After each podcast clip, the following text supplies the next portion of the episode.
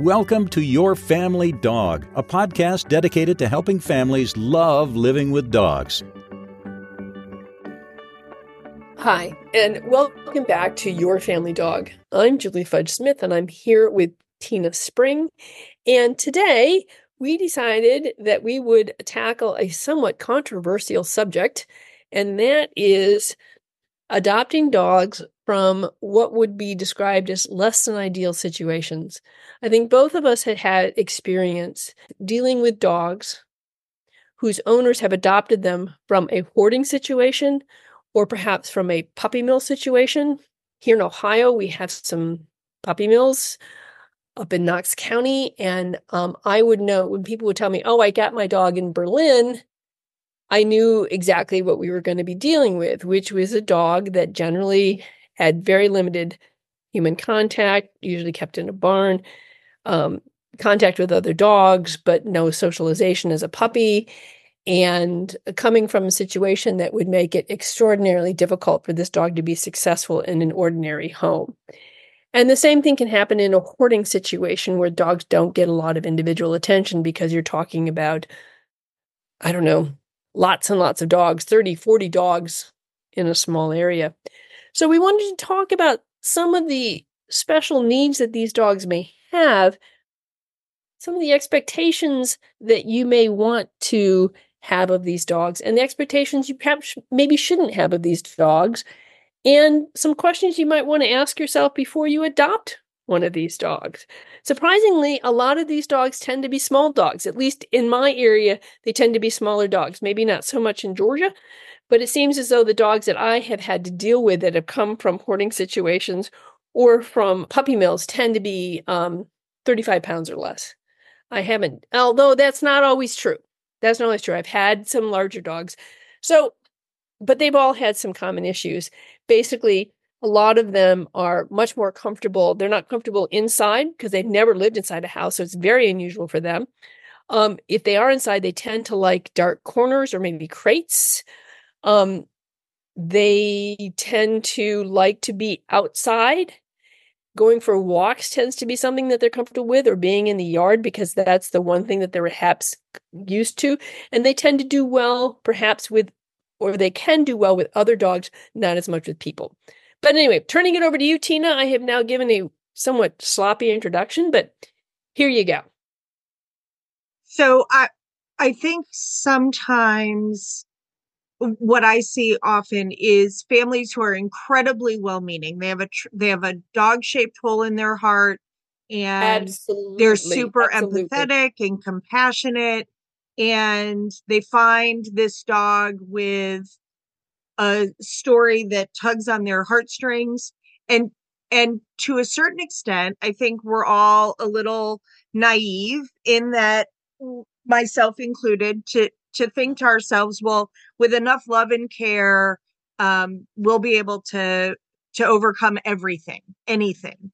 Uh, and that's often just not the case. So um, i think sometimes when families are looking at adoptable dogs and the the sob story uh, is horrific. The dog came out of a hoarding situation or the dog was born in the wild or the dog has you know was significantly under socialized in the past or has separation anxiety or whatever it is whatever the the list is uh, they they think that it's um, that they're going to be the magic that fixes it, and sometimes no amount of magic truly fixes it. So sometimes I'm saying to families, if if it never gets any better than it is right now, are we going to maintain this dog for the next 12, 14 years?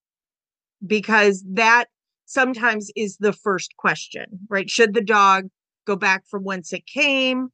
And to a certain extent, I'm going to make some rescue mad, I'm sure. But I think until rescues and shelters are forced to deal with returns of dogs that aren't healthy and adoptable, right? They're not ready to go into a family. They will keep placing dogs that are not ready to go into a family and that becomes really dangerous for dogs and people.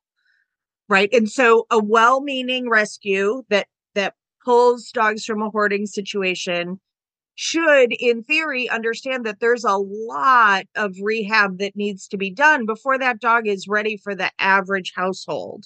Um, and sometimes i think the dogs don't necessarily get that care that that work is outsourced to that foster or that adoptive family.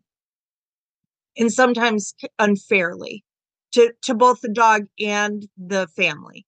No i agree completely. One of the things that that i think rescues or humane societies they want desperately to get dogs out of undesirable circumstances and i appreciate that a lot but the problem is, is that does not necessarily just because you remove the dog from the bad situation does not mean that the dog is ready to be put into a good situation. And um, I remember with um, one client I had, she had, I think it was three Bernese mountain dogs. And she was volunteering at a local shelter. And they got in a Berner in the morning and like at 9 a.m. and they let her take it home at noon. And she called me because it was a disaster. And I was I was very annoyed with the shelter because they hadn't done they hadn't even vetted, I mean, like had a veterinarian take a look at the, dog, much less any kind of behavior evaluation to see whether or not this dog would be appropriate for adoption to anyone. They kind of thought, well, she knows Berners, so she should do fine and it wasn't fine and it was an unmitigated disaster and uh, the dog had to go back to the shelter and of course this whole back and forth being in a home and then out of a home this just exacerbates many of the problems that dogs have. The more you rehome them the more you are setting them back. And so i do understand that oftentimes there are limited resources that these these places have and that they want to get these dogs into their forever homes but i think that they forget that the forever home is only going to work if the dog is ready to be adopted and that you are adopting it to a family who clearly understands the challenges that this dog is meeting. The, one of the other things I would say that's really hard for shelters is they're not getting dogs that are easily adoptable for families who've never owned a dog before. So many times, I think the dogs that come into shelters are difficult dogs. They come from bad breeding situations. Maybe they come from um, out of the the drug world um and they're not they're not your average golden retriever puppy that's just you know available for adoption. And so they adopt difficult or challenging dogs to families who are not prepared for a difficult or challenging dog. And understand i kind of understand all sides but it leads to a lot of heartbreak across the board. I would agree right? And so it it ends up being we didn't adopt a dog. We adopted like a big renovation project that's potentially going to go over budget and not really end up being awesome. Uh and so it, this is one of the reasons i really love the SAFER assessment in the meet your match program through uh, ASPCA pro I really wish shelters would do and rescues uh, would do temperament testing and evaluations of the animals in front of them and assess. Uh, I'm not. By the way, Julie and I are not saying that that these dogs are dogs that should just lose their lives. Like that's not the case. It's that if a rescue or a shelter is going to get involved with these massive cases, puppy mills, hoarding situations, feral situations, things like that, uh, especially here in the States, it's not enough to just find a home for that dog. The, the dogs really need to be evaluated and in many cases a therapeutic foster home that is preparing the dog for the world um, really needs to be utilized much like it's utilized in the racing greyhound world like very rarely does someone get a dog from the track, like it's unheard of that you would get a dog from the track and immediately move it into a home with children and cats. Right? That we know that that will end really badly. And so the racing greyhound rescues have done a fantastic job for the most part rehabilitating these dogs and assessing what what situations are going to be suitable and appropriate for that dog and the heavy lifting of teaching the dog that they can't just eliminate anywhere and chew on anything and understanding what doors and stairs and other breeds of dog are all of that work is done ahead of time so that when a placement happens they're really able to advocate for the dog and for the family. So if the family has cats the rescue is not going to ask them to live with a dog who was successful on track and is going to chase their cats right? That that would be awful. So in many cases i think it this heavy duty work is being outsourced and it's super it can be pretty dangerous. It it will absolutely turn people off to rescues and shelters which is heartbreaking to me right? Like here are here are these organizations that for the most part do a phenomenal job. Um, and so that's why I wanted to talk about this. One, I want to talk about it from the receiving end, the family end, where, you know, they have a dog who maybe is incredibly difficult to manage and isn't really suited to live with a family. But that also is going to sour this very important work that rescues and shelters do. Right. And what I was going to say is, is I just remember one family that um, they saw the dog on the shelter list, and they went and they they adopted the dog, and they were not told any of the difficulties that this dog had. And I can't remember in particular what it was, but it's stuff that came out pretty quickly. And they just found that with a family of three kids, and a dog i think this dog would would would run and would uh, you know just uh, couldn't be anyway they were having some real problems with this dog and it just was not going to work with their family. They didn't have the time or the bandwidth or the experience. This was a dog that really needed some special handling. So we wrote up a report about this dog and the issues we were seeing and what we thought would be beneficial before they were to readopt send this dog out again the kind of issues that this dog needed to work on. They took it back to the shelter she gave them the papers and they said okay thank you very much. We'll take this in consideration. Four hours later the dog was up for adoption again on their website. And she said she said i can't do this. She said i will never adopt a dog again. And that just broke my heart. Um, just we had taken so much time and attention to try and point out to them the issues we thought this dog had and how we thought they could be taken care of, but this was not the family to do it. And yet they put the dog right up for adoption without recognizing any kind of situation. And I just felt so bad for this family because she she she just started crying. She said, "I thought I was doing the right thing, and apparently it doesn't matter if I do the right thing." And my heart just broke for her. So I think that, um, but I also understand the shelter feeling like, um, you know, we need to get this, we need to get our dogs adopted. We need to get them out. So I think that they have perhaps the the the the, the matching of the owner, especially first time owners.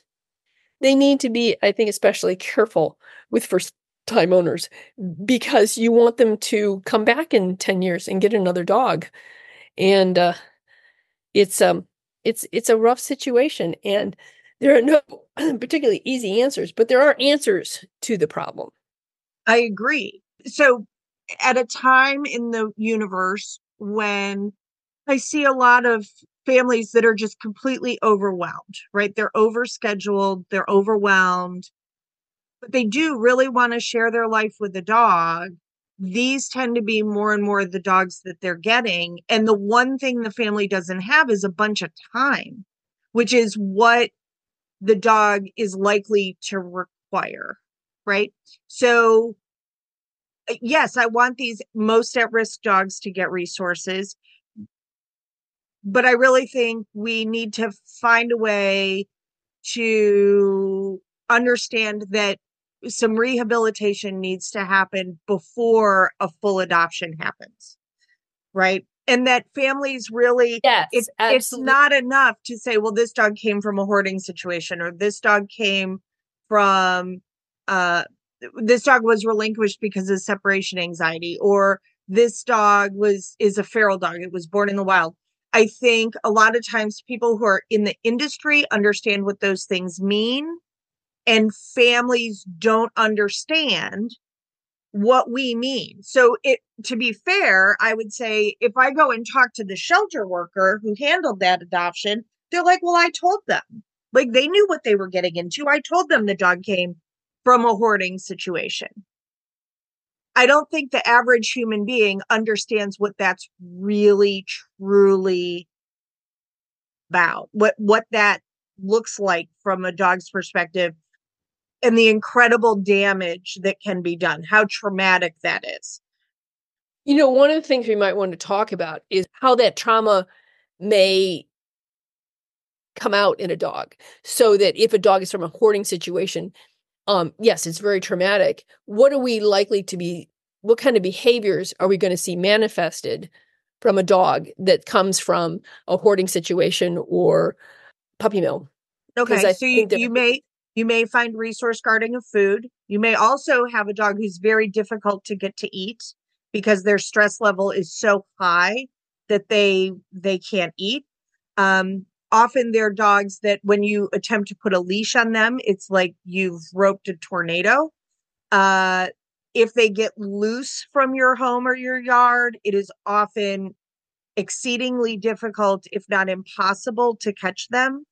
They may not like touching, they may not be affiliative with people.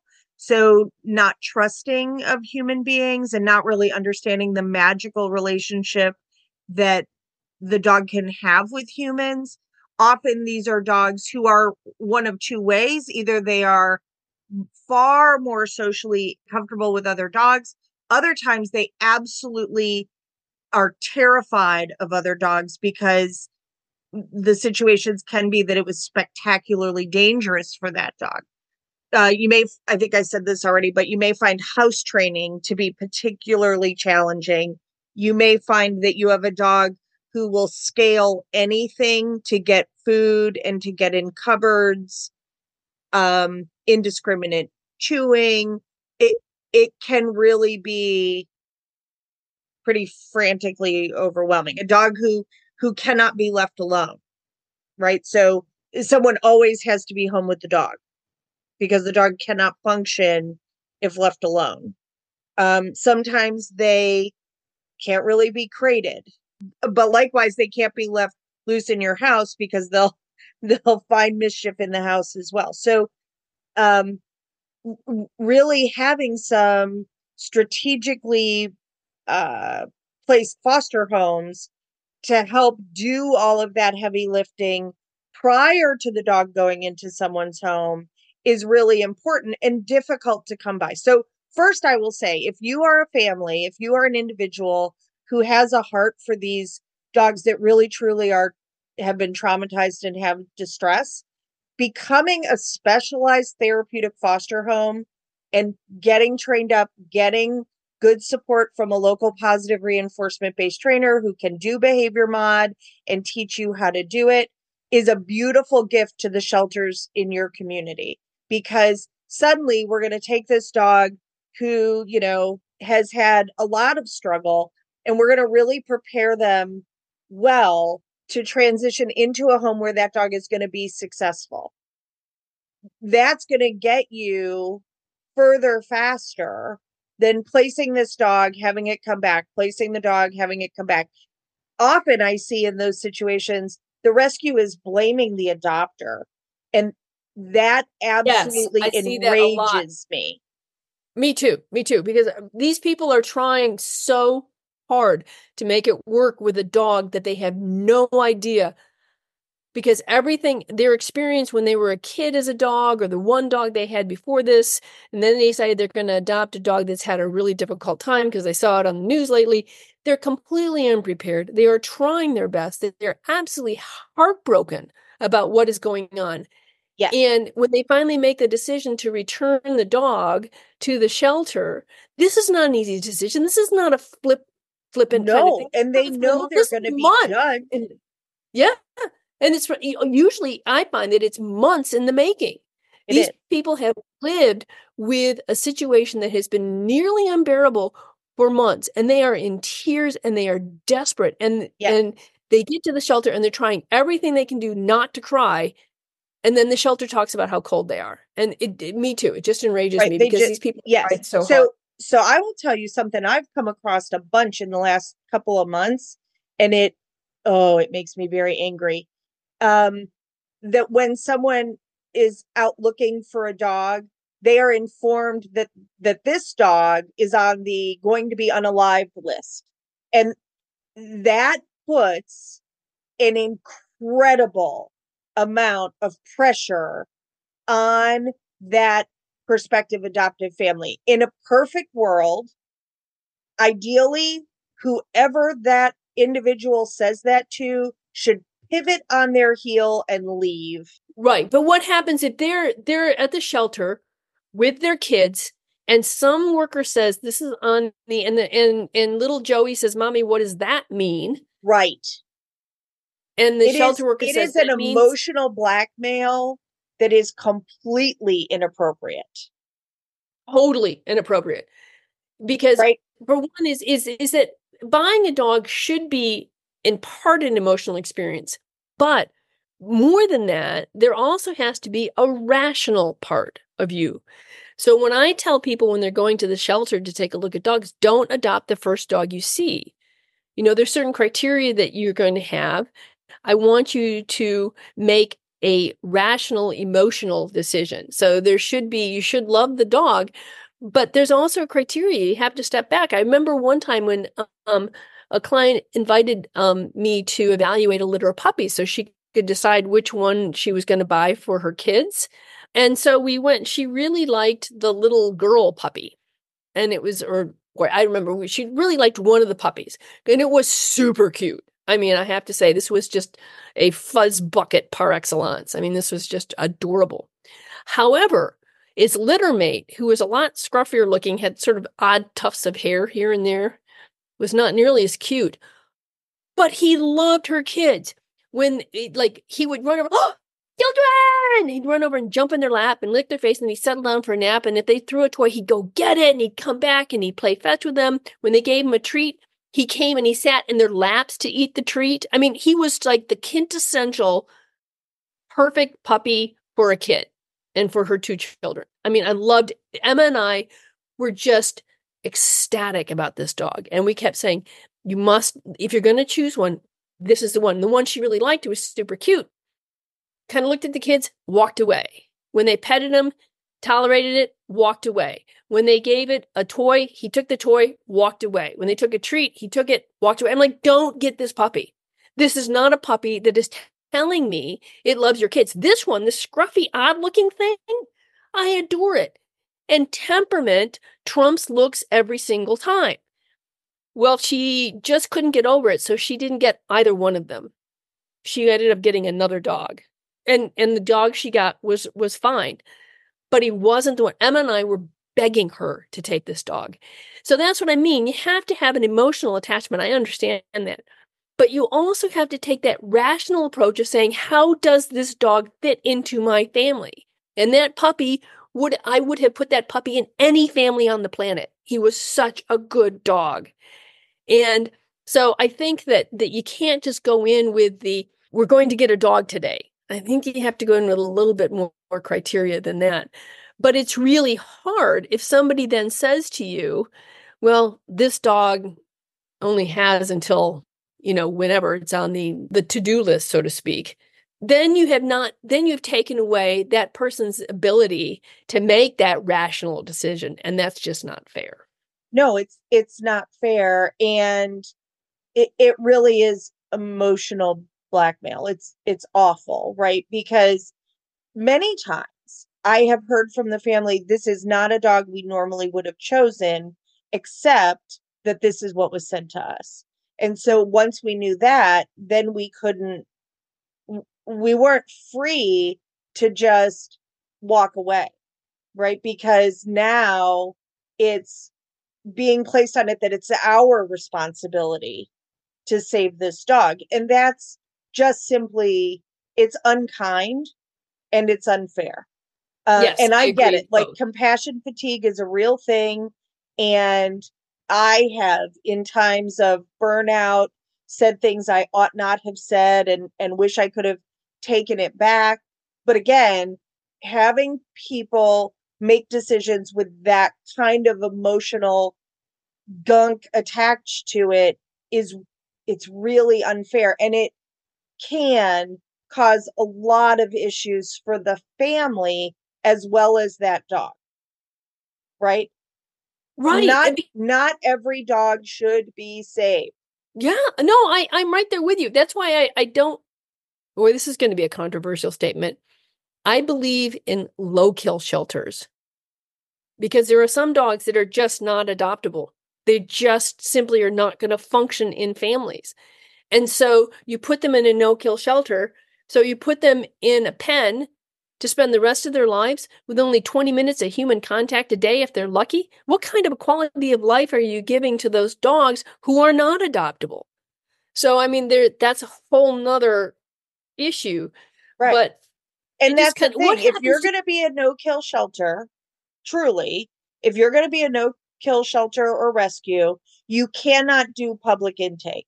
You need to have criteria for what animals are healthy and adoptable that can come into your system.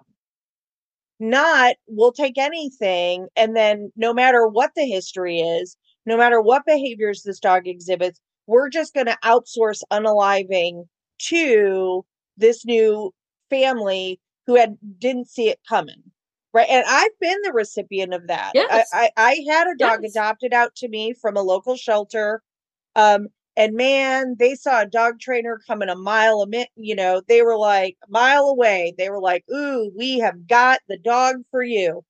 It was a nine month old puppy that had been placed in seven homes before he came to us, and with right. good and reason. What, what, yes, I was going to say if if you have a repeat returner you don't just say, oh, it wasn't the right family and stick it back up for adoption. You have to take a step back and go, hold on a second here.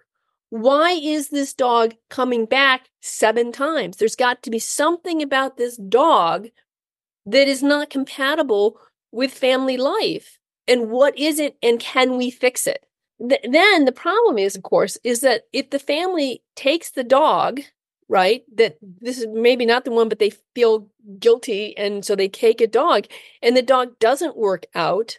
And they decide to, they either, they either have to return it to the shelter or whatever. How awful are they going to feel? I mean, their guilt is just going to be almost incomprehensible. And this sense of failure, like I failed this dog. And so now, or they're not going to they're not going to do it they're going to keep the dog and they're going to spend thousands and thousands of dollars well, on trying to fix or they're going to live or they're going to live a really small life because that's yeah. what the dog requires right i mean i have and had I've done couples that. i've had couples who are living with a dog that they can't start a family while that dog is still residing with them and they love the dog, right? So they're not willing to unalive the dog um, in order to start a family, but they literally are making decisions about whether or not they go on vacation, whether or not they have people over to their home, um, the ages of the people that come to their home, like all of it because the dog that they adopted had spectacularly special needs and they do take their commitment seriously. But to not be able to start a family, yeah, because you have a dog who's that unstable, um, and again, really dedicated owners who do spectacular amounts of work to help a dog live as big a life as he can live. But that doesn't it it ought not have been the situation. Like I grieve for that. Right right? I'm an i'm an old woman. I can live my world small and i'm okay with that right? I'm not i'm not gonna be start i'm not gonna be having a baby anytime soon. So um i can choose to live with and do some pretty special needs kids right? Some of these dogs that live with us are very special and not in the fun way always that being said, none of them deserve to lose their lives over the behaviors that they exhibit. So Christopher and I are willing to adjust our world to to make it work. That's part of what, you know, he and I signed up for. I look forward to a time when I just have a normal flippin' dog that when I go on vacation, I can have a regular pet sitter and I don't have to worry, or I can have a, a regular boarding kennel that we utilize where the dog is spoiled rotten while he's there. Uh, instead of, you know, having to train up staff to be able to allow us to be gone for a Saturday afternoon. Right. And I, I, we had a dog like that. Emma's first dog, Molly, was um, a, a, a challenge, and our life was all built around managing Molly. The entire our entire life was built around managing Molly, and you know, it, it ended up Molly um, had some dog ag- some dog aggression. She ended up killing our neighbor's golden retriever. And we had to euthanize Molly. And the thing that I learned, and, and Emma was really brave about the whole thing. And um, we we kind of knew we were going. And I when I explained to Emma the the consequences, you know, that Molly would have to wear a muzzle at all times. She could never be walked except you know on a leash. She could never go out and just run around the yard um, because we we just couldn't trust her. And emma made the decision that she just couldn't let her dog live in that limited of a world and that she knew that that molly had taken somebody else's dog and that the dog needed to be euthanized. She was very brave about the whole thing held her dog while they put her down anyway the thing that that that got me is when we got home and I realized we didn't have to put up the double gate system anymore. And we didn't have to have Molly in the room behind the gate and we didn't have to have our guests come in and sit down and not even look at the dog and it just this sense of things getting back to normal. And I hadn't realized in some ways how much we had wrenched our lives around managing Molly until we didn't have to do it anymore. And so when I've had to counsel clients whose dogs are in a situation where humane euthanasia might be the best answer to the particular problems that they're facing, it's not something that I think either one of us relish or have to do or want to do, but sometimes that is the counsel that we must give. I try to tell people that you know, when you feel like you've got your life back, try not to feel guilty about that. That might actually be an indication that the decision you made was truly the right one. And it's a terrible, awful, difficult decision to have to make, and not one that comes to trainers easily to have to discuss this with clients. It doesn't come easily to clients. It's certainly a situation that generally, just like rehoming, requires usually ends up being months, if not years, of consideration about this. But especially if you feel like you're sitting on a dangerous dog, um, one who has delivered some very, very serious bites, um, you might not have a whole lot of options. Even a dog with lovely bite inhibition, right? Um, that accidentally gets put in a situation where they defensively bite not because anyone was intentionally being a jerk, but because the dog has pretty spectacular sensitivities that we don't know about yet because it's a new dog. The foster home didn't really share information or test information to see where the dog is. So we have new adopters and the dog levels a bite. Well, now suddenly that family is put in a situation that is awful, right? They're not sure the dog is a great fit for their family but they have an ethical and moral obligation to let any potential adopter know that a, a, even a level one bite occurred. There was no damage. It was just contact, um, which, by the way, is a inherently safe dog, which sounds crazy to people because but they're like, no, the dog bit. And I'm like, right. So this is like a human losing their temper, but not doing any damage right? That if the dog wanted to do damage, could. chose not to, right? So it is a defensive, right. I need more space bite. It is not aggression. The dog is not trying to hurt someone. The dog is just trying to get its needs met.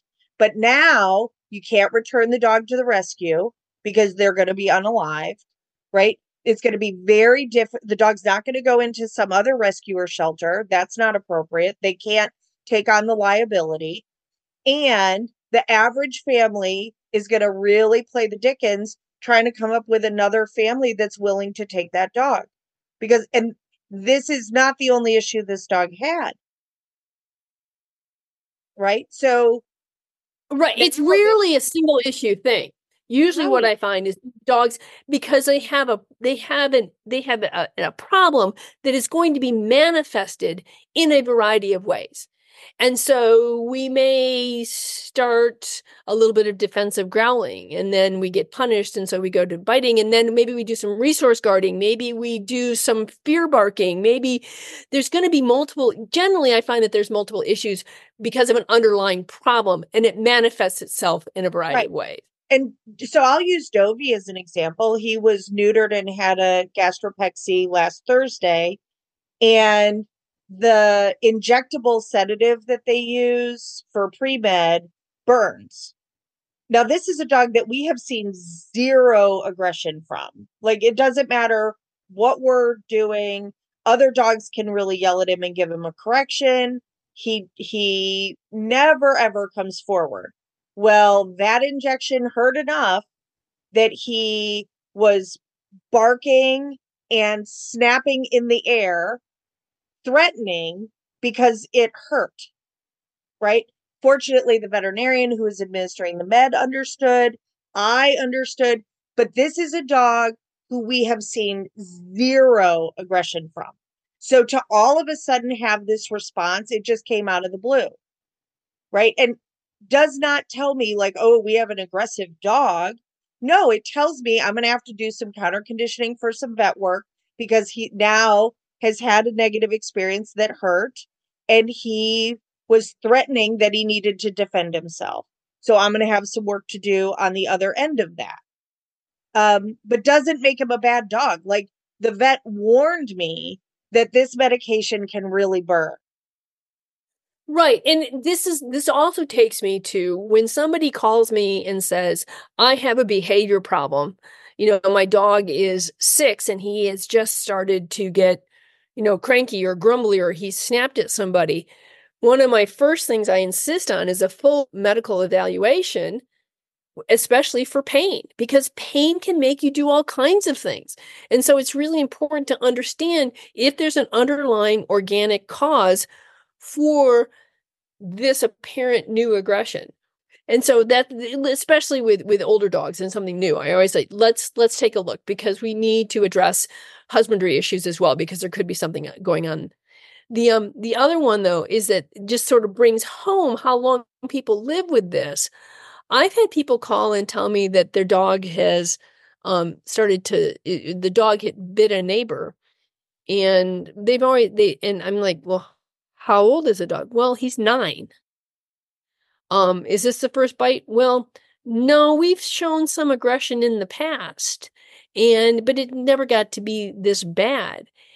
Goes to show how long people will put up with an issue with their dog, thinking we'll just have to we either have to live with it or we'll carefully manage the dog or you know whatever and it just goes to show that that people love their dogs enough that they will put up with stuff like this for a very long time without even realizing that perhaps this is something that um, they shouldn't have to put up with or that there's something we can do something about it or it, it will escalate to the point where you now have a dog who has already shown a disposition towards being to to growling and air snapping and now we've added in pain so we've moved to the next level so i think that one of the things that would also encourage people is if your dog is showing things like growling and snarling or freezing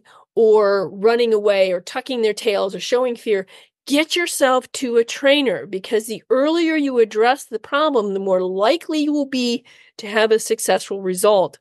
The longer you let this go on, it becomes a practiced and learned behavior. So it's now not just an instinctive response, but a learned response to a particular stimuli, the more difficult it's going to be to modify this behavior. So I would suggest that I'm going to put a a link to a blog I wrote called This Is Not the Dog I Wanted, which talks about some of the signs that you should be aware of when you are looking at a dog that might signal you need to see somebody. Because I think right. people think, oh, well, this is just a dog. Well, you know what? Another dog in that situation wouldn't do that. So right. if we're showing behaviors that make you go, oh, ooh, ow, emotionally or, or physically, then those things need to be addressed and sooner. Because the other thing that I think people don't understand is when you have a dog that has special needs like this, any dog will grow into aggression and not out of it. And so the longer you delay or the more pressure you put on the dog to be something they can't be, or you try, you know, certain things that may that somebody tell Uncle Joe tells you to do, um, you might be pushing the dog in a direction you don't want it to go. So remember that dogs tend to grow into behaviors and not out of them. Well, so it's just like humans. Like we all do what works. So um, you know, the Absolutely. the dog who learns that growling and snapping gets the person to leave them alone and not do the unpleasant toenail cutting, right? That dog is likely to escalate if we're not actively working to condition the dog relaxing, building the relationship in a different way, and really giving the dog more agency. There are lots of ways to get toenails cut, right? It doesn't have to be a knockdown, drag out fight, nor should it be, right? That's basic husbandry. So, what I would say is the more information. So, let's say you're a family who's thinking about, again, you have a dog shaped hole in your heart, in your family, and you want to add a dog to the household. Um, whether you're going to a breeder or a rescue or a shelter, I want you to be picky. I want you to have clear criteria in your mind and maybe even write it down as a family of what the perfect prince or princess charming coming into your home would be. And I promise you, it has little to do with whether or not the dog sheds. It has very little to do with whether the dog has brown spots or black spots. It does have to do with how your family functions in the world. So if you're a very social family that lots of kids are in and out, lots of people are in and out, we have lots of activity, then we have to go and find a dog that and by the way, you're not necessarily going to know from a puppy a dog that's going to be really comfortable with that kind of social interaction. If you're a household that goes hiking and camping, having a dog who's comfortable and bonded to people enough that it's not as likely to wander off is a big deal, right? A dog with high prey drive that's going to be really difficult when you're trying to hike the Appalachian Trail, right? You're going to have a dog who's trying to pull you up, down, and sideways on the mountain. That's absolutely true. Absolutely. Because there be squirrels everywhere, right? So finding a trainer. So, for example, Sit Happens, we offer this as a free service, which is probably really dumb because then they never need training. But I do a matching program where I help a family learn how to read between the lines on the assessments and figure out what dogs are going to be a potential good fit and then really triaging their list and then saying okay here are three dogs for you to go look at figure out what you think from those three and understand that it may be that none of those three are the right fit very few of us married the first person we dated and lived happily right. ever after. Right. This is right. a really you know, it's probably really a good thing that I didn't marry the first person I ever dated. So right. So so I I mean I I don't know that I had a picture in my head of what Christopher was supposed to look like. But I did recognize the traits that I wanted in a partner. Right. And Christopher has those traits, right? He has those characteristics. His values and integrity are amazing. And he's a good caretaker. And he's very, um, he's wicked smart and very funny and very empathetic, right? So I had all these lists of criteria, characteristics that I was looking for in a partner. Well, surely if I'm going to add a dog to my life, ideally also I would have a list of characteristics that are important to my my family and to functioning in right. our household. Because this is not for a day. Hopefully, this is going to be for 10 years. And well, so you need to be serious about how the criteria that you need in a dog because you're looking at a fairly long term relationship. I liked what you said about not, you know, the first three dogs. I had a, a some clients, um, and they turns out we their dog had to be euthanized for biting, and they want another dog. Took us three years to find them the right dog, but they were willing to be patient and work with me and find the dog that and and they they added Rudy to their life and it has been a joy since the day Rudy walked into their house because they were willing to wait for the dog that fit their lifestyle. We want it to fit in, right? So if I do my job well for these matching clients, then the dog seamlessly basically moves into their household and they don't need a trainer and that's okay right? Um and maybe that's a bad business proposition but that's what i always say that i have this terrible business model that i wanted i want you to not need me. Right and, right terrible and, business and model. so like so sometimes someone will call me and and they'll talk about like okay I really want a blah, blah, blah. And I'm like, okay, well, what is it about a blah, blah, blah that makes you think that that's what you want? And the behavior and temperament criteria that they describe are no longer in that breed. They're in a different breed, right? Um, and people are like, what do you mean that's not in XYZ breed anymore? And I'm like, they've bred that out of the lines. Like it's it's very difficult to find now that temperament, that set of criteria is actually in this other breed. And so, what's more important, the shape of the silhouette of the dog or the characteristics that you're in love with, right? In which case, I'm I'm typically going to follow the characteristics. I'm not going to follow um, the shape of the dog, right? Right, because temperament trumps looks every single time and twice on Sundays. Right. It doesn't matter how handsome Christopher is if he's a jerk, which he's not. Right. He's lovely. So, uh, so it's, it's, and in the average life, how many dogs do we have? Right. Um, I mean, arguably dog trainers have a lot of dogs in their yeah. lives, right? But, but right. Eh, I mean, I'm, I'm turning 50, I'm 54 today. And so, how many more dogs am I likely to have in my life?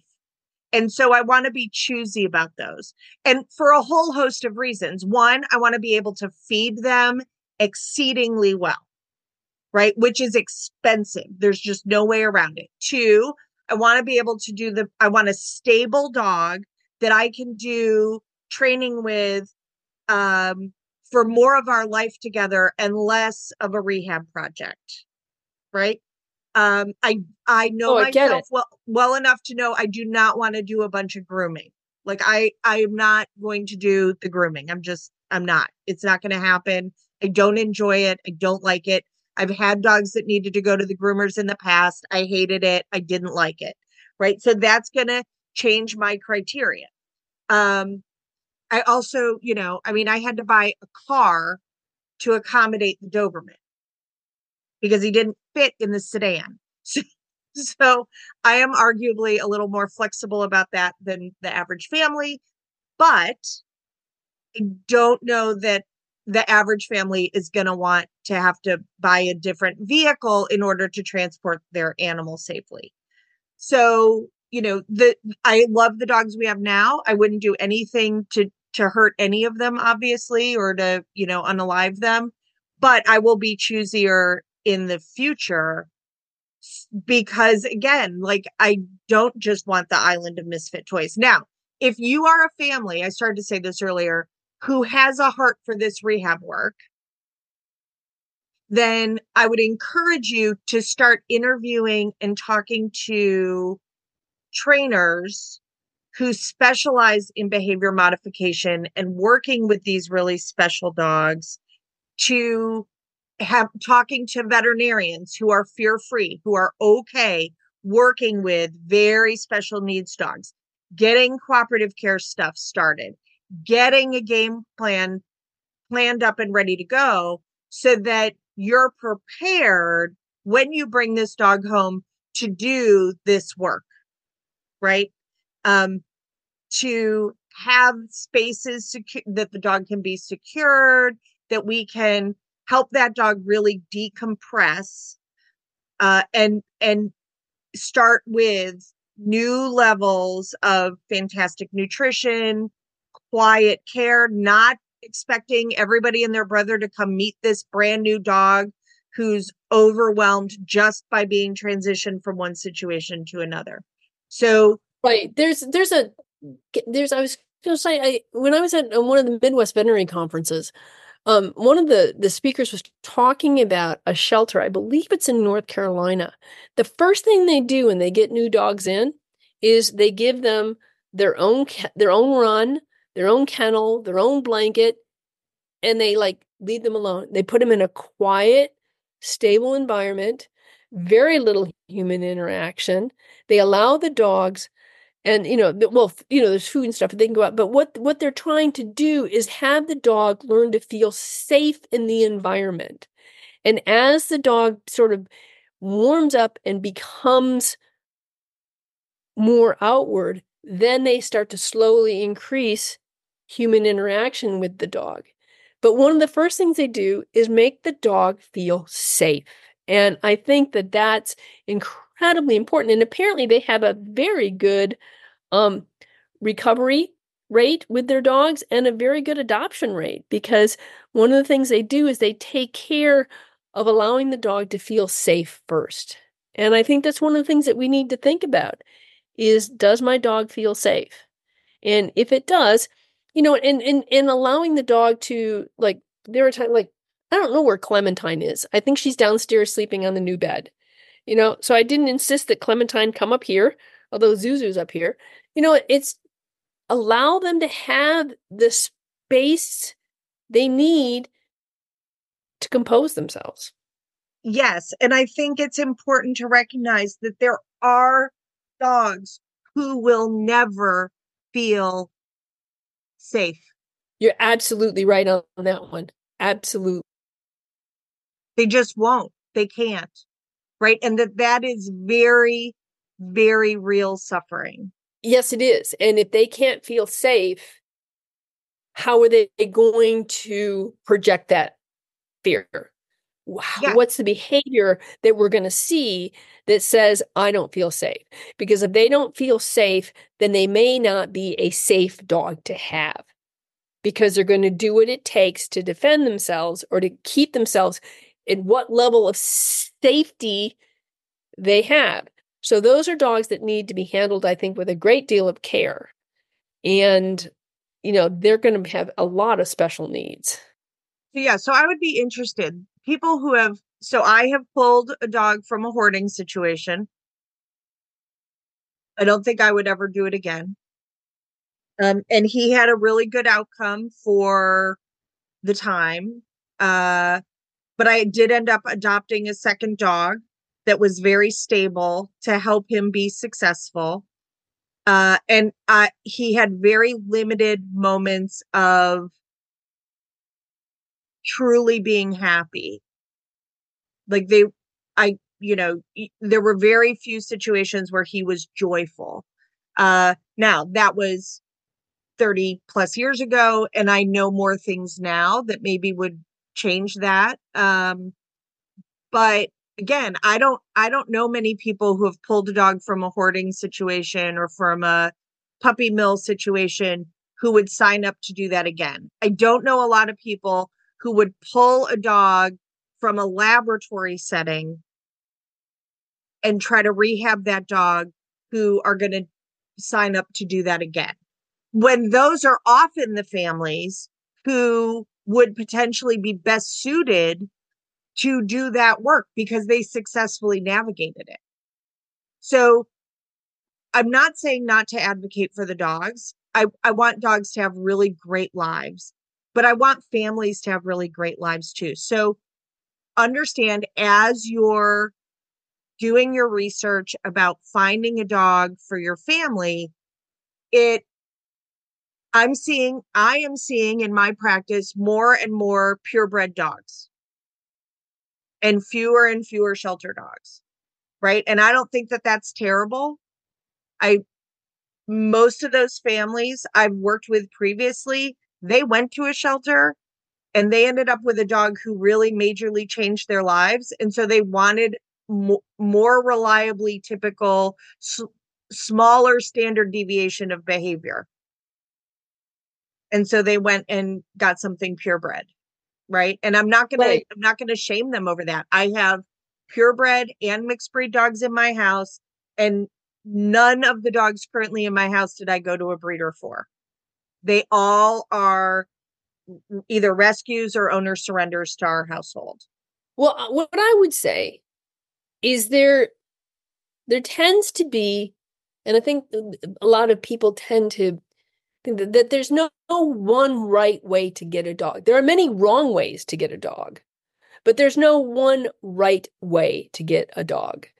And so if you choose to go to a breeder or um, whether you go to shelter, there's no right or wrong here. It's just where are you likely to find the dog that's going to best fit into your family and really become your forever dog or, or give them the forever home.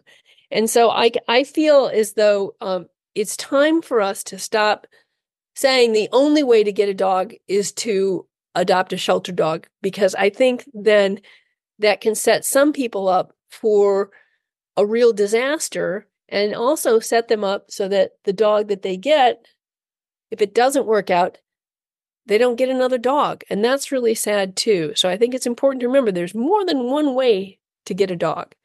So, Tina, you want to summarize what we've talked about today? I guess I would just say endeavor not to be inappropriately moved by the sob story right to expect more of the who whatever organization or individual is presenting a dog to you for adoption whether it's breeder shelter rescue you want a lot of data as much as you can get about who this dog is, uh, what their history has been. Uh, sadly, I'm going to tell you when you talk to a rescue, you need to ask about have there been any reported bites because we are seeing rescues who taken a dog that has seriously injured someone and spin them around and place them for adoption again. Um, I would ask if the dog has been to trainers before that that the rescue or the shelter is the individual is knowledgeable about um, and what if so what methodology methodologies were used. Uh, i again i'm seeing rescues consistently that come in with an aggression issue and are farmed out to a shock collar trainer and the dogs are unstable going into that next home and it's not disclosed to that family uh, line up a trainer ahead of time to help you evaluate what a great match for your family would be and what characteristics you're looking for in a dog. And it's not necessarily just about how tall they are and whether or not they shed. It's also about um, it's also about characteristics such as is my dog super social with children or aloof with children? Right. Well, one of the things I was going to say is is I put together a pamphlet called How to, and in it is how to choose a breeder, how to choose a shelter, how to choose a dog, how to choose a trainer. So we will put that pamphlet, the link to it on the website. Um, so people might find that to be be handy as well as uh, a couple of other uh, blogs and podcasts that we've done that related to this subject. So the bottom line is too is if you, if you don't know, get help. Call a positive reinforcement trainer and ask them if they can help you to determine and to find a dog that's going to fit into your lifestyle and your family's lifestyle. So with that, Thank you, Tina, for another great broadcast, and we'll see you all next time on Your Family Dog. Thanks for listening to Your Family Dog. Got questions? Interesting ideas? Visit www.yourfamilydogpodcast.com to share your thoughts.